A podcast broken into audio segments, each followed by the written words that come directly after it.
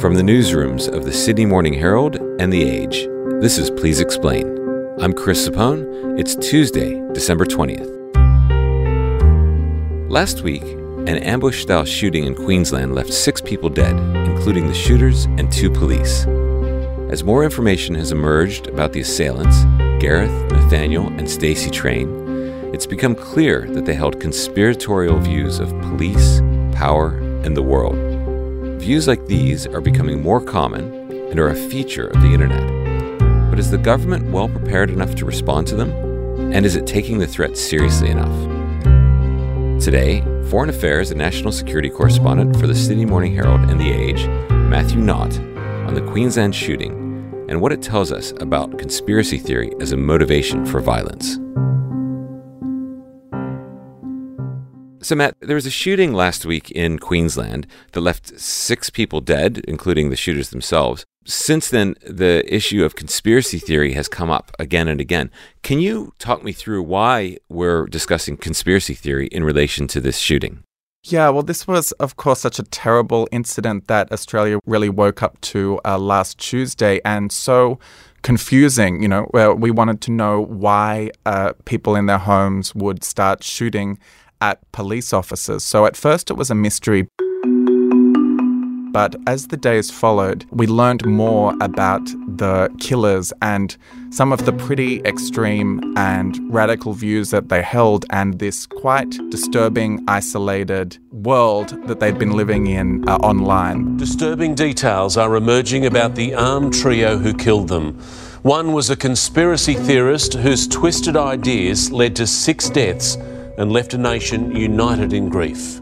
At first, we learnt it through online postings on message boards and comment threads that Gareth Train, one of the shooters, had been posting on. And we did get a sense from there that he had very extreme views around, for example, that the Port Arthur massacre was staged. Clear anti-vaccination views were there. In 2021, Gareth Train is believed to have been posting on Australian conspiracy websites in support of anti-government and anti-vaccination stances. We will look heavily into the past several months and if not years. And so this immediately set people to thinking, well, what role did these conspiratorial beliefs play in motivating the shootings? And then we learnt a lot more on Friday when a tranche of online videos that the Trains had made were uncovered at first by Crikey, and then other media outlets, including the Herald and Age, have reported on these videos. I spent much of the day watching those 13 now deleted YouTube videos. The first one posted on the 8th of November, the final one posted on the night the Trains carried out their murderous, calculated plot. And I can tell you, it is a deranged, crazed and confused manifesto. But it is also extremely distressing and hurtful. And what they show is a very deep involvement with conspiratorial thinking. We're talking about things like the Great Reset Theory, which has come about in recent years, which holds that the COVID-19 pandemic was essentially a way to undermine capitalism and introduce some form of communism. That's that conspiracy theory. That's linked to the sovereign citizens theory. Okay, so the 3 people that were involved in the shooting, the 3 assailants, Gareth, Stacey Train, and Nathaniel Train, what actually started them on their path to radicalization, as best as we can tell? Yes, I think from all the content that is coming to light now, we are getting a picture of the pathway that they were on to such an extreme point of view. Gareth and Nathaniel grew up in a fundamentalist Christian household, so very much on the fringes of a Christian thought. But the key factor here does appear to have been the pandemic in terms of accelerating some of the conspiratorial views that they held. All 3 worked inside the education system where COVID-19 vaccination mandates came in. They were very opposed to vaccine mandates and refused to do it. Stacey had to leave her job because of it. That's how committed they were. So then they were really getting involved in some of these online communities that were very opposed to any kind of COVID restrictions. So as we have seen in other parts of the world, including in America, the pandemic and the government interventions that came into place do seem to have played a very big role here. So the threat of this sort of extremism around radicalization online, That's been around for a while. But as you're telling me, and I've heard elsewhere, the pandemic has made a difference. But what is it exactly about the pandemic that has accelerated this trend? So in the past decade, there was a huge focus on radical Islamic terrorism, you know, when we saw ISIS in the Middle East and this issue of foreign fighters returning home to Australia. Jihadist terrorism has been the big focus for national security agencies. But in recent years, that threat has been dissipating slightly. You never say it's completely over, but that has been receding because groups like ISIS and Al-Qaeda are proving to be much less attractive, much less powerful than they were, whereas ASIO has been saying that they're seeing a significant increase in far-right terrorism and this type of activity online. And it really does seem that the coronavirus pandemic accelerated a lot of this. People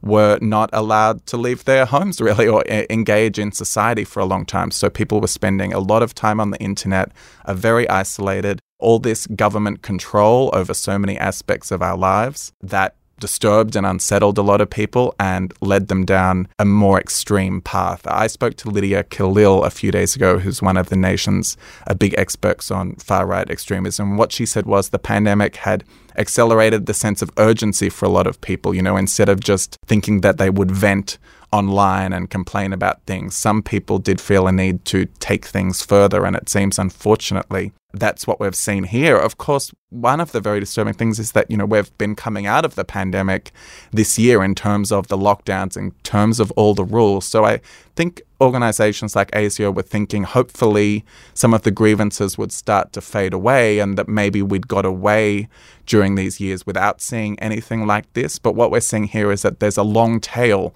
for this type of conspiratorial thinking, that just because the lockdowns have ended, some people have really gone down the rabbit hole and they haven't come back out. Now, you've mentioned before the threat of Islamist terrorism, and that was really the dominant focus of the government and the media in recent years until the pandemic.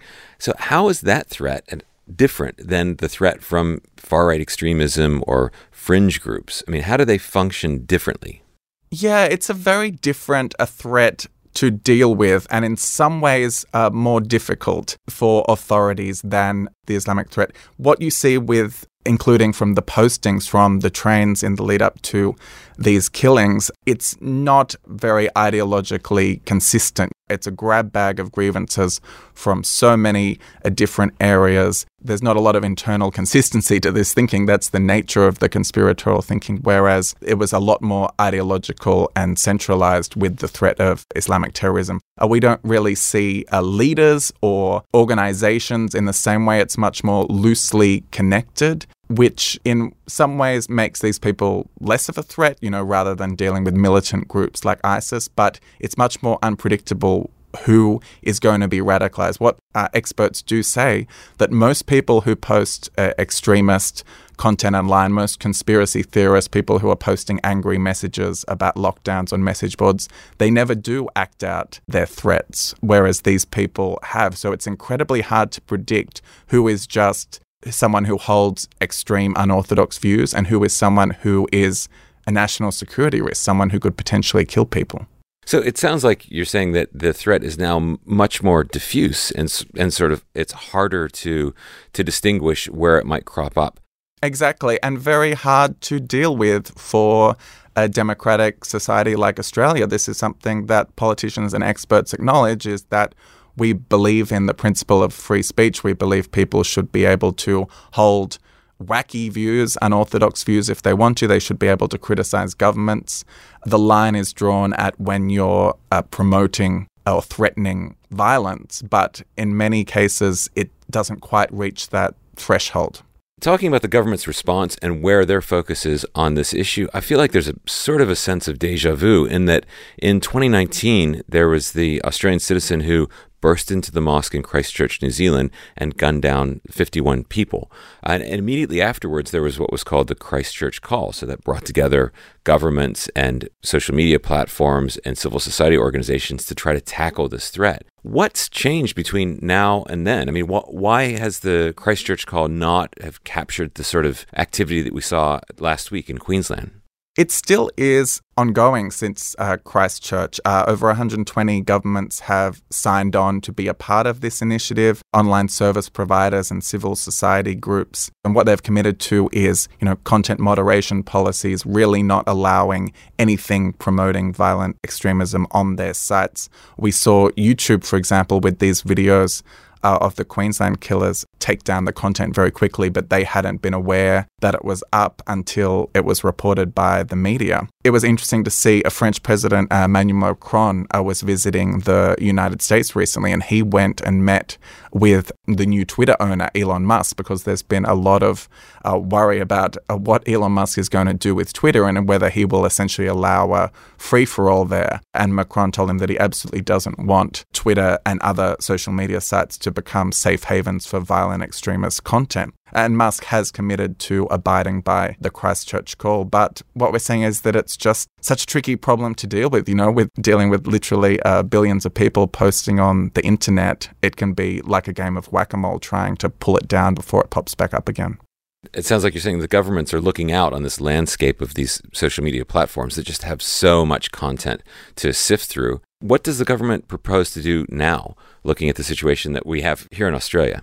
It is interesting. Even before these attacks, Home Affairs Minister Claire O'Neil, who has responsibility for national security, she has been talking about these issues and saying that it will be focus for the government. She is looking at reorganising the Home Affairs Department to focus more on the emerging threats of today. And one of those is far-right terrorism and extremism, linked to some of these ideological grievances that we've seen. The work is definitely in an early stage. They have a task force in the Home Affairs Department which is going to focus on protecting democracy. And one of the key elements there is ways to discourage disinformation and misinformation, the sharing of this type of conspiratorial content. But to be honest, the government's still really at early days in terms of how to deal with this. The apparatus, the infrastructure, the expertise is not there in the same way as it was in the days of ISIS and radical Islamic terrorism. I spoke the other day to the head of a parliamentary joint committee on intelligence, a Labour MP, Peter Khalil, which has a lot of oversight over this area. And he said it's going to be a big focus for his committee, and that what he wants to do is try and disrupt the pipeline towards extremism at its source. So you need to be trying to monitor this content at a very early stage before waiting until it gets to the point of glorifying terrorism or encouraging it in a very direct way. I think we've seen this issue exposed with some of the laws is that regulation only kicks in when it's very late and perhaps too late, and you need to have a way to intervene earlier. I'd be interested to see what we hear from the government about de-radicalization initiatives, and for family members, for example, who have someone who has entered down one of these rabbit holes and they're worried about them. Well, what can be done? There's been a huge amount of research and funding put into a de-radicalization for fundamentalist Islam. What are we going to see on that issue here with far-right extremism? But that feeds right into our own domestic politics in a way, right? Because when you talk about the far right, it's just a little bit further on the spectrum than what would be more mainstream right position. Yes, and the danger also is that if the government is seen as in any way persecuting people for their political views or just for holding, a point of view in a democracy, that could potentially radicalize people even more if they feel under threat, if they feel they're being targeted. So it's a very careful dance that the government has to make here. Matt, thanks so much for your time on this today. Thanks for that, Chris. Today's episode of Please Explain was produced by Debbie Harrington. Please Explain is a production of The Age and the Sydney Morning Herald. If you enjoy the show and want more of our journalism, subscribe to our newspapers today. It's the best way to support what we do. Search The Age or smh.com.au/subscribe. I'm Chris Sapone. This is Please Explain. Thanks for listening.